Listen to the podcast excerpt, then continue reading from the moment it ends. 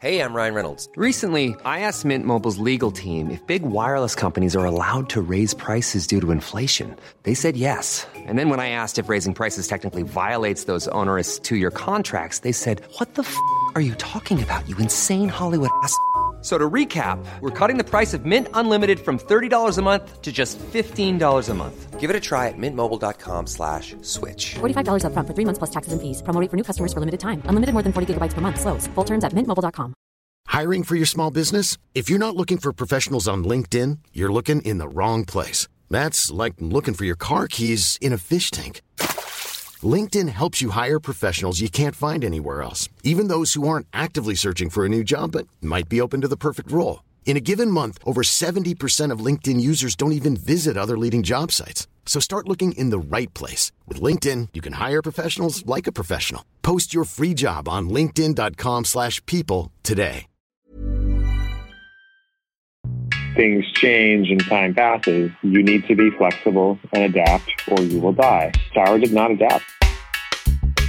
Welcome to episode 10 of The Great Fail, a podcast that examines the greatest success stories and their spectacular fails, what led to the demise of the most prolific people, brands, and companies. I am your host, Deborah Chen, and this week we'll be looking at Tower Records.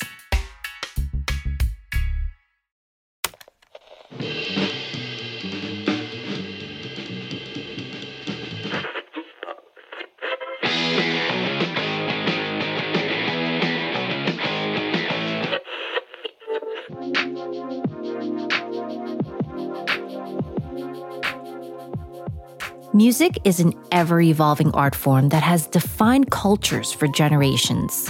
Anthropologists and sociologists, they found that it oftentimes has the ability to forge even deeper connections between people than languages. It's a profound experience that may explain why there's such a visceral reaction when you come across songs and melodies that move you. And perhaps that's why the now defunct Tower Records seem to evoke such a deep sense of nostalgia for so many. For over four decades, this institution of a record store represented an era where the culture and abstraction of music were encapsulated into a tangible space. From vinyl to cassette tape to CDs, Though it may be hard to imagine now, this was a time when the record store was the beating heart of the musical world. But Tower was so much more than just a store. It was a movement and it radiated coolness. The stores were ran by misfits, and the renegade persona trickled down from the top from their beloved and worshipped founder, Russ Solomon, who was revered in the music industry all the way down to the clerks working behind the counter who basically wore whatever they pleased, answered to no one, partied hard, and were oftentimes aspiring artists themselves. These guys and gals lived and breathed music, and it could be felt in every part of the tower chain.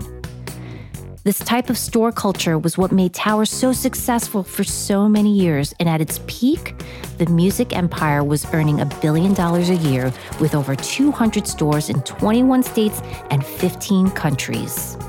For decades, it seemed like the sun would never set on the iconic yellow and red letters that illuminated so many urban cityscapes. But that light, so bright and vibrant, would soon burn out.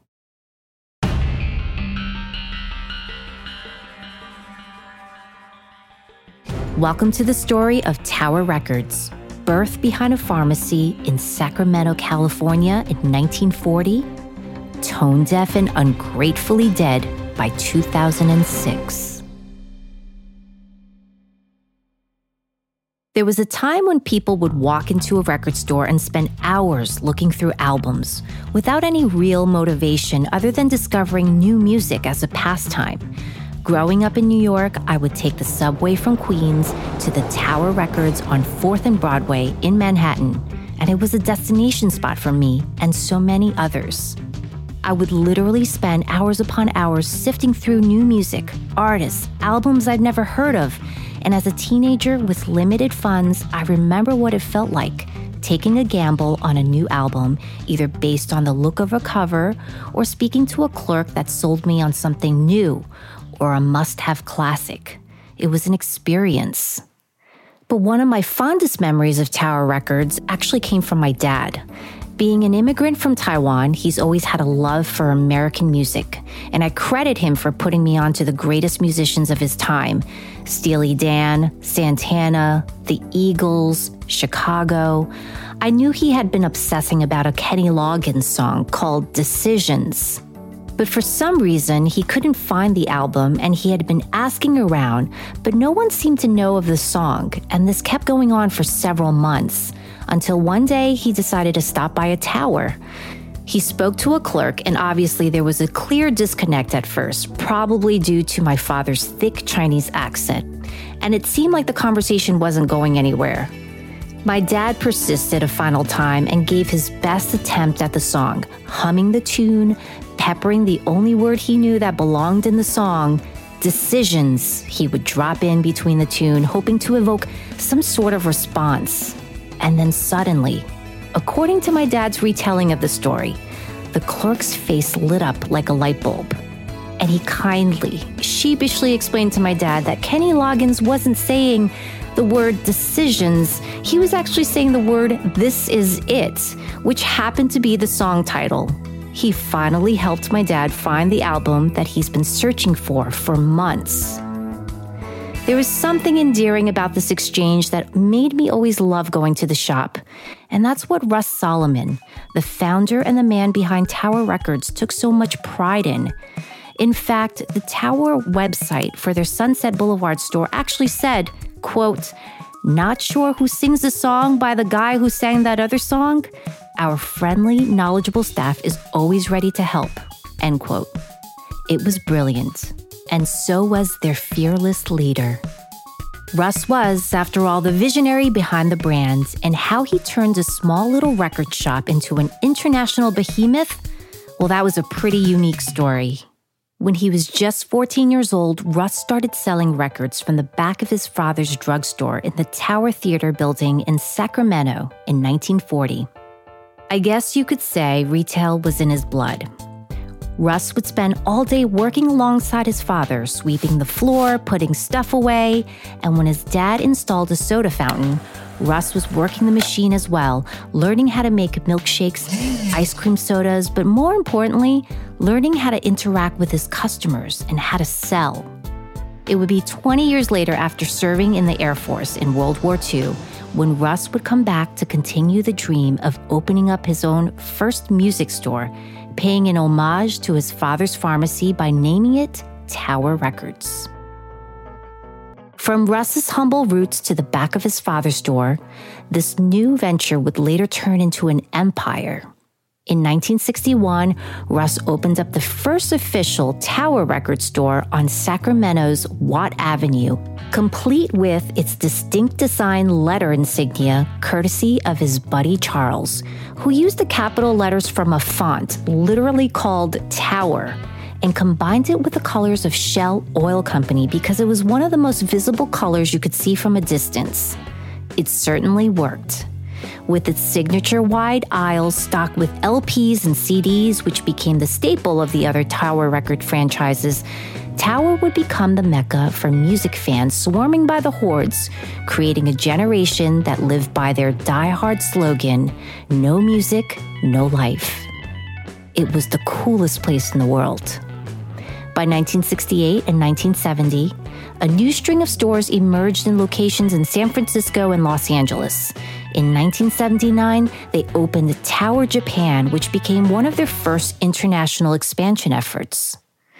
Many would say that the 70s to the 90s made for the perfect storm of events that allowed Tower and many other music retailers to thrive. It was a time when the act of acquiring physical music was so personal. When you would hear a song on the radio or see a local band at a dive bar, and you would crave to hear it again and want more and you would have to head into a store to actually physically buy it. As music transitioned from LPs to CDs, Tower dominated the music retailing industry, reigning above all others. With its diverse collections, clerks that served as tastemakers, and their community of outsiders atmosphere, Tower wasn't only revered by fans, but they were revered by musicians themselves. Bruce Springsteen would frequent the stores. Elton John would go into one every week to buy stacks of new releases. Pavarotti performed at the stores in San Francisco and would stick around to sign autographs for hours, as with many other artists. The list of bands that played from the shop ranged from Duran Duran to Mariah Carey, with legends like Axl Rose, who even worked there as a night manager in the 80s. The inside of the store was filled with good vibes and bohemian culture and outside the storefronts, you were met with an amassment of hand painted billboards touting the latest new releases.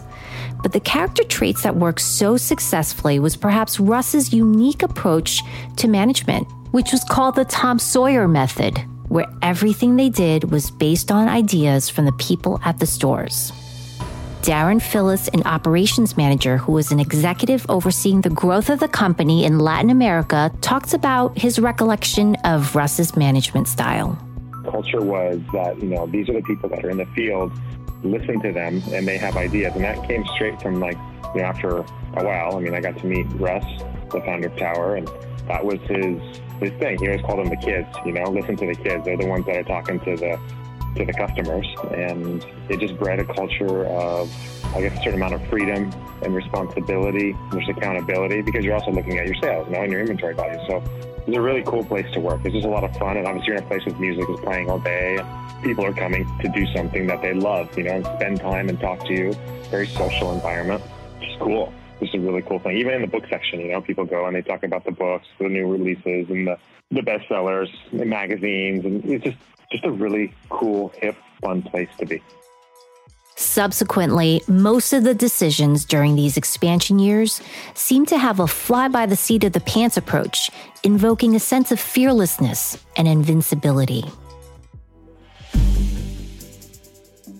But despite the company's massive success, a storm was building on the horizon, one that would shake the entire music industry to its core.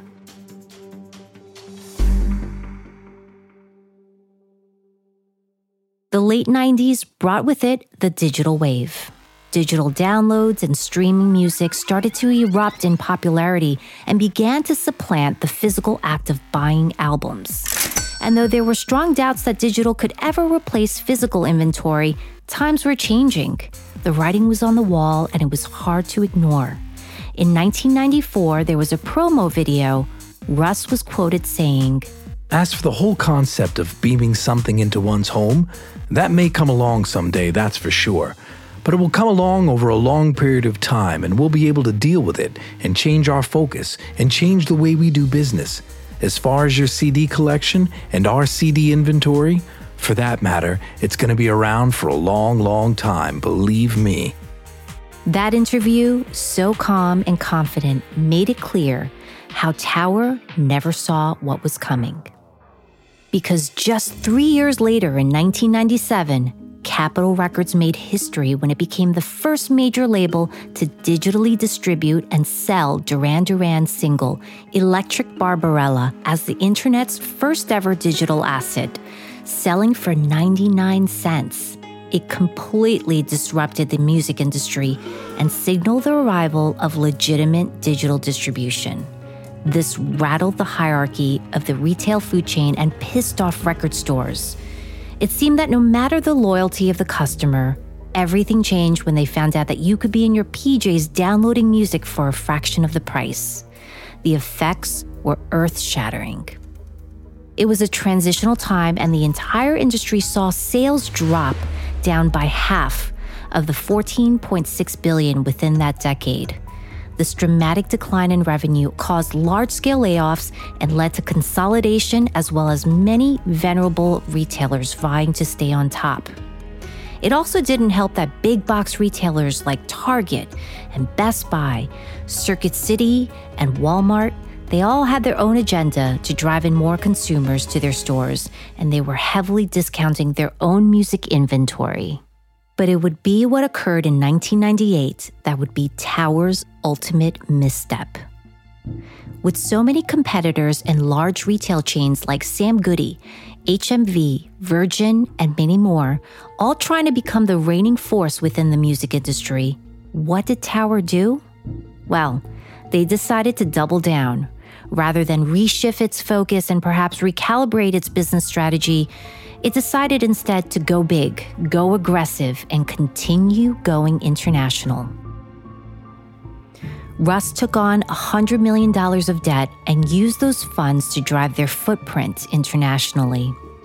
Perhaps it was the same easygoing confidence that had once made Tower so invincible, but as the overall industry was starting to die down, the decisions that the executives on top made were starting to sound as off pitch as a busted guitar.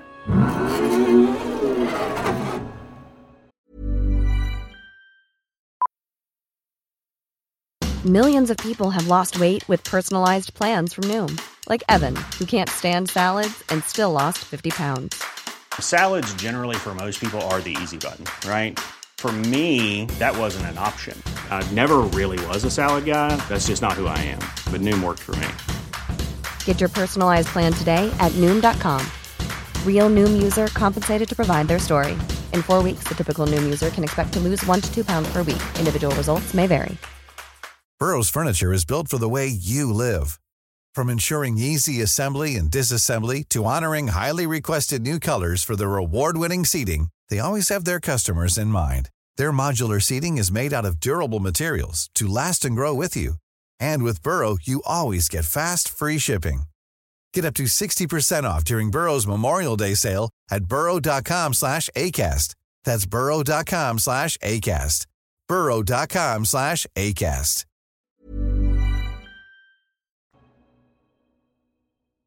Things really began to unravel when Tower kept expanding. I remember opening stores. Um, it was like the first, my first project. The first one I did was in Argentina, in Buenos Aires.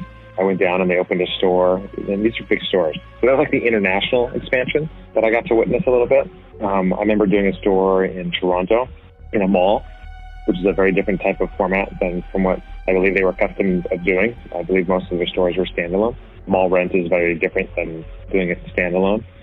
Um, they did another store in Argentina, which was huge. I think it was six stories. It was huge in Buenos Aires, another one. And those stores just didn't work, you know, so they dumped millions and millions and millions of dollars into these international expansion. The Mexico business wasn't working either, you know, they were joint venture partners, but it, it also wasn't bringing in any cash flow for them at all. So they, you know, this international expansion really didn't, outside of Japan, wasn't really working for them. They had a franchise model, so they were in other parts of in Asia and uh, Latin America, but it just wasn't. It just didn't work the same for some reason, and I don't know why. I can't speak to to why it wasn't working the same. Maybe it was the price, um, you know, for the the case of Mexico, and I can, I can I can speak to that. I mean, Mexico, there is a competitor called Mixup, and Mixup had 40 stores, and Tower had four stores, um, and it's a business with relatively thin margins, and it's about volume. So if you don't have, you know, the locations, you're not going to thrive. On a store by store basis, the Tower stores did very, very well when you look at how they, you know, compared up to the Mixup stores. But we were doing very good business hand in hand with our top stores. We just didn't have enough. And also, part of this thing was, in, in my particular, a lot of things that I learned through this process is that we were doing things very rudimentary and very like manually, and we weren't leveraging the technology that Tower was using in the U.S. So we were doing things very inefficiently, making mistakes with purchasing and, you know, not managing inventory properly. And even the financial statements were kind of hokey. But just because we weren't leveraging the tech. And that was something that, I mean, I don't know why that wasn't implemented properly from the get go. The pain seemed almost inevitable because the strategy abroad wasn't really much of a strategy. Russ's dependence on debt to fuel Tower's expansion created a burden on the company's finances by the early 2000s. As a result, Tower lost $10 million in the year 2000 and $90 million in the year 2001. And then at the same time, along comes Napster. And that's a major blow. Um, I think that's a major, I mean, when I was in the offices in West Sacramento, that was a major thing that you would hear everybody talk about is that you can get your music for free. You can put it on this little device, but you can just put your music on there and you can just take it with you, whatever you want, whatever song you want. And it changed. That was for me, that was the tipping point of changing music forever.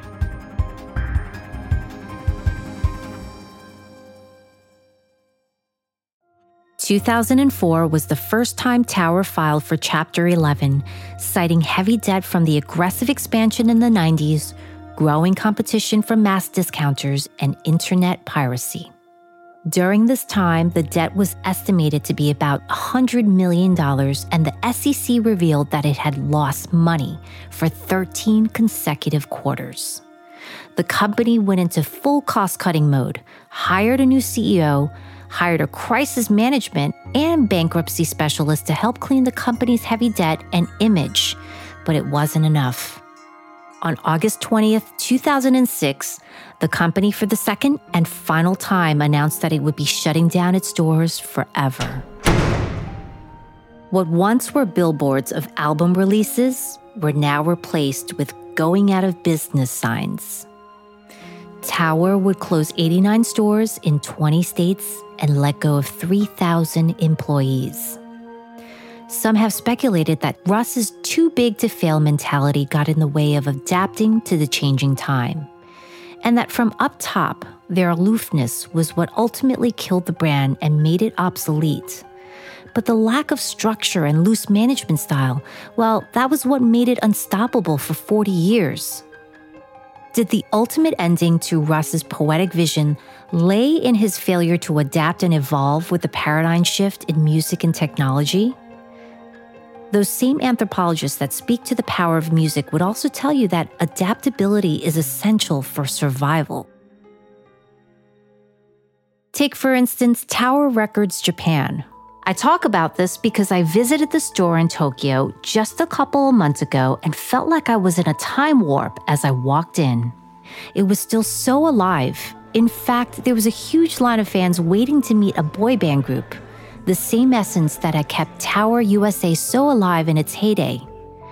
During the turbulent times in the early 2000s, the local management of Tower Japan decided to seize an opportunity to buy out its division and split from the US parent company. This allowed for the Japanese store to chart their own course, and they did by investing in the redevelopment of the store to become the largest tower in the world and also create content through its free magazines. Tower Japan was the first to team up with local record companies and artists to develop innovative ways of grouping categories. They were also the first in the world to team up with artists to bundle concert tickets and backstage passes with music sales as they combined CD purchases with club memberships, stickers, cards, posters, and other incentives. They actively promoted in store concerts, signings, and conversations with local acts and labels. And while Tower US carried on as if Napster would miraculously disappear, their Japanese counterpart invested and became a majority owner of Napster Japan. As the saying goes, if you can't beat 'em, join 'em. When you're going to get into new markets, there's there's a couple of things. The international expansion drained them of cash, right? So they were I think there was some arrogance about we're Tower Records. We can do, look at how strong we are here. We can do whatever we want. And you come into these markets and it doesn't work. And they think, well, we're Tower. Eventually it'll come around. And it doesn't come around. You know, like we're a big muscle. We're going to muscle our way through here with the labels. It doesn't matter. They're just not generating enough sales to cover your overhead. You know, not, not understanding the economies that you're going into. Or if you're going to go into a market to have a more structured plan. From my recollection with like how it was done in Mexico, um, also because you know, way that I, it's my brother and I got to witness it before I was involved. It wasn't a very formal like business plan. I mean, there's a, clearly a business model, but like, okay, we're going to hit these milestones, we're going to expand, we're going to do this. In, for, in order for this to work, we've got to have this many units to sell. Like the break-even analysis, like all of this, what I would consider basic business practices right now. It was a very emotional, passionate decision and a very passionate business. And the business was ran very passionately in Mexico. I mean, it was about the love of the music and the culture. But I think it was lacking some business structure of how to run the business properly. Right. Another thing too is I think is to not be stuck on your model and to understand that your business plan and your business model is alive. And as things change and time passes, you need to be flexible and adapt or you will die. Tower did not adapt. They tried to do, you know, they, they had some like success with a DVD and Blu-ray, but that was it. Once the streaming came out, they didn't. There was they tried to sell hardware, but the margins were just too thin, you know. And they only had like I think eight feet in their store of hardware. It just wasn't enough. I mean, and there's no margin. You're not selling nearly enough to even make a remote impact. Their business was selling physical media, and they didn't adapt. They kept too many stores open. They it just didn't work out. The downfall of Tower was ultimately a product of rapidly changing times and a company that failed to see the writing on the wall. It bears noting, though, that Tower was not an outlier in this. Record stores are practically an endangered species now, and Tower just had the dubious role of being the first and biggest domino to fall.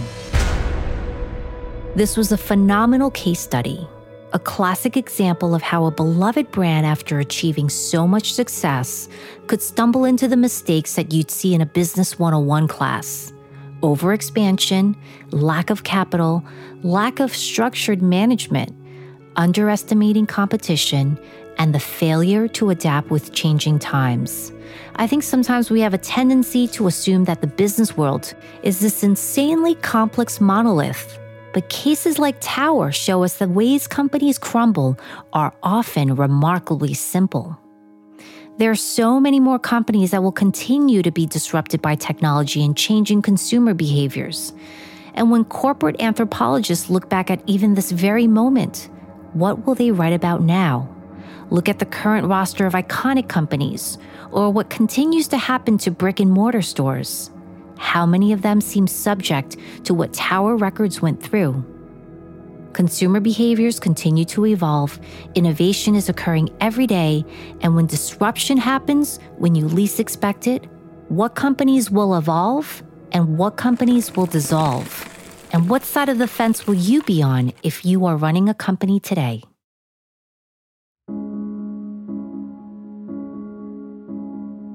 What made Tower so special the creativity, the glamour, their beatnik roar that thrived for decades were rendered useless against the emerging behemoth of digital music. Ironically, what made them thrive, the chaotic creativity that was once necessary to survive, never transitioned into a structured form of management.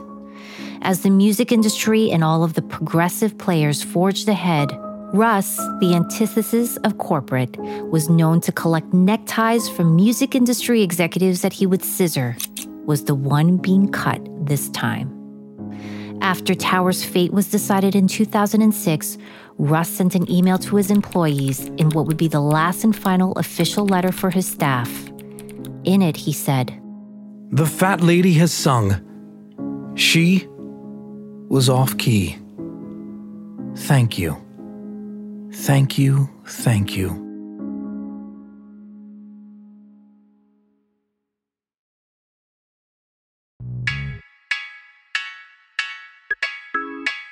Special thanks to Darren Phillips for his contributions to this episode and for sharing his story on the iconic Tower Records.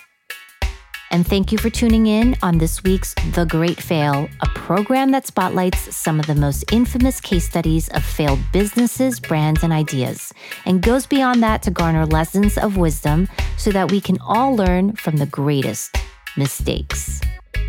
The research on each episode is extensive, but none of these episodes would be possible without the tireless efforts of researchers, writers, and reporters.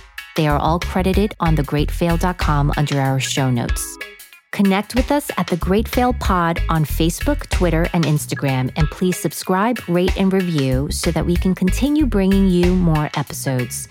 And remember, with great failure comes great liability.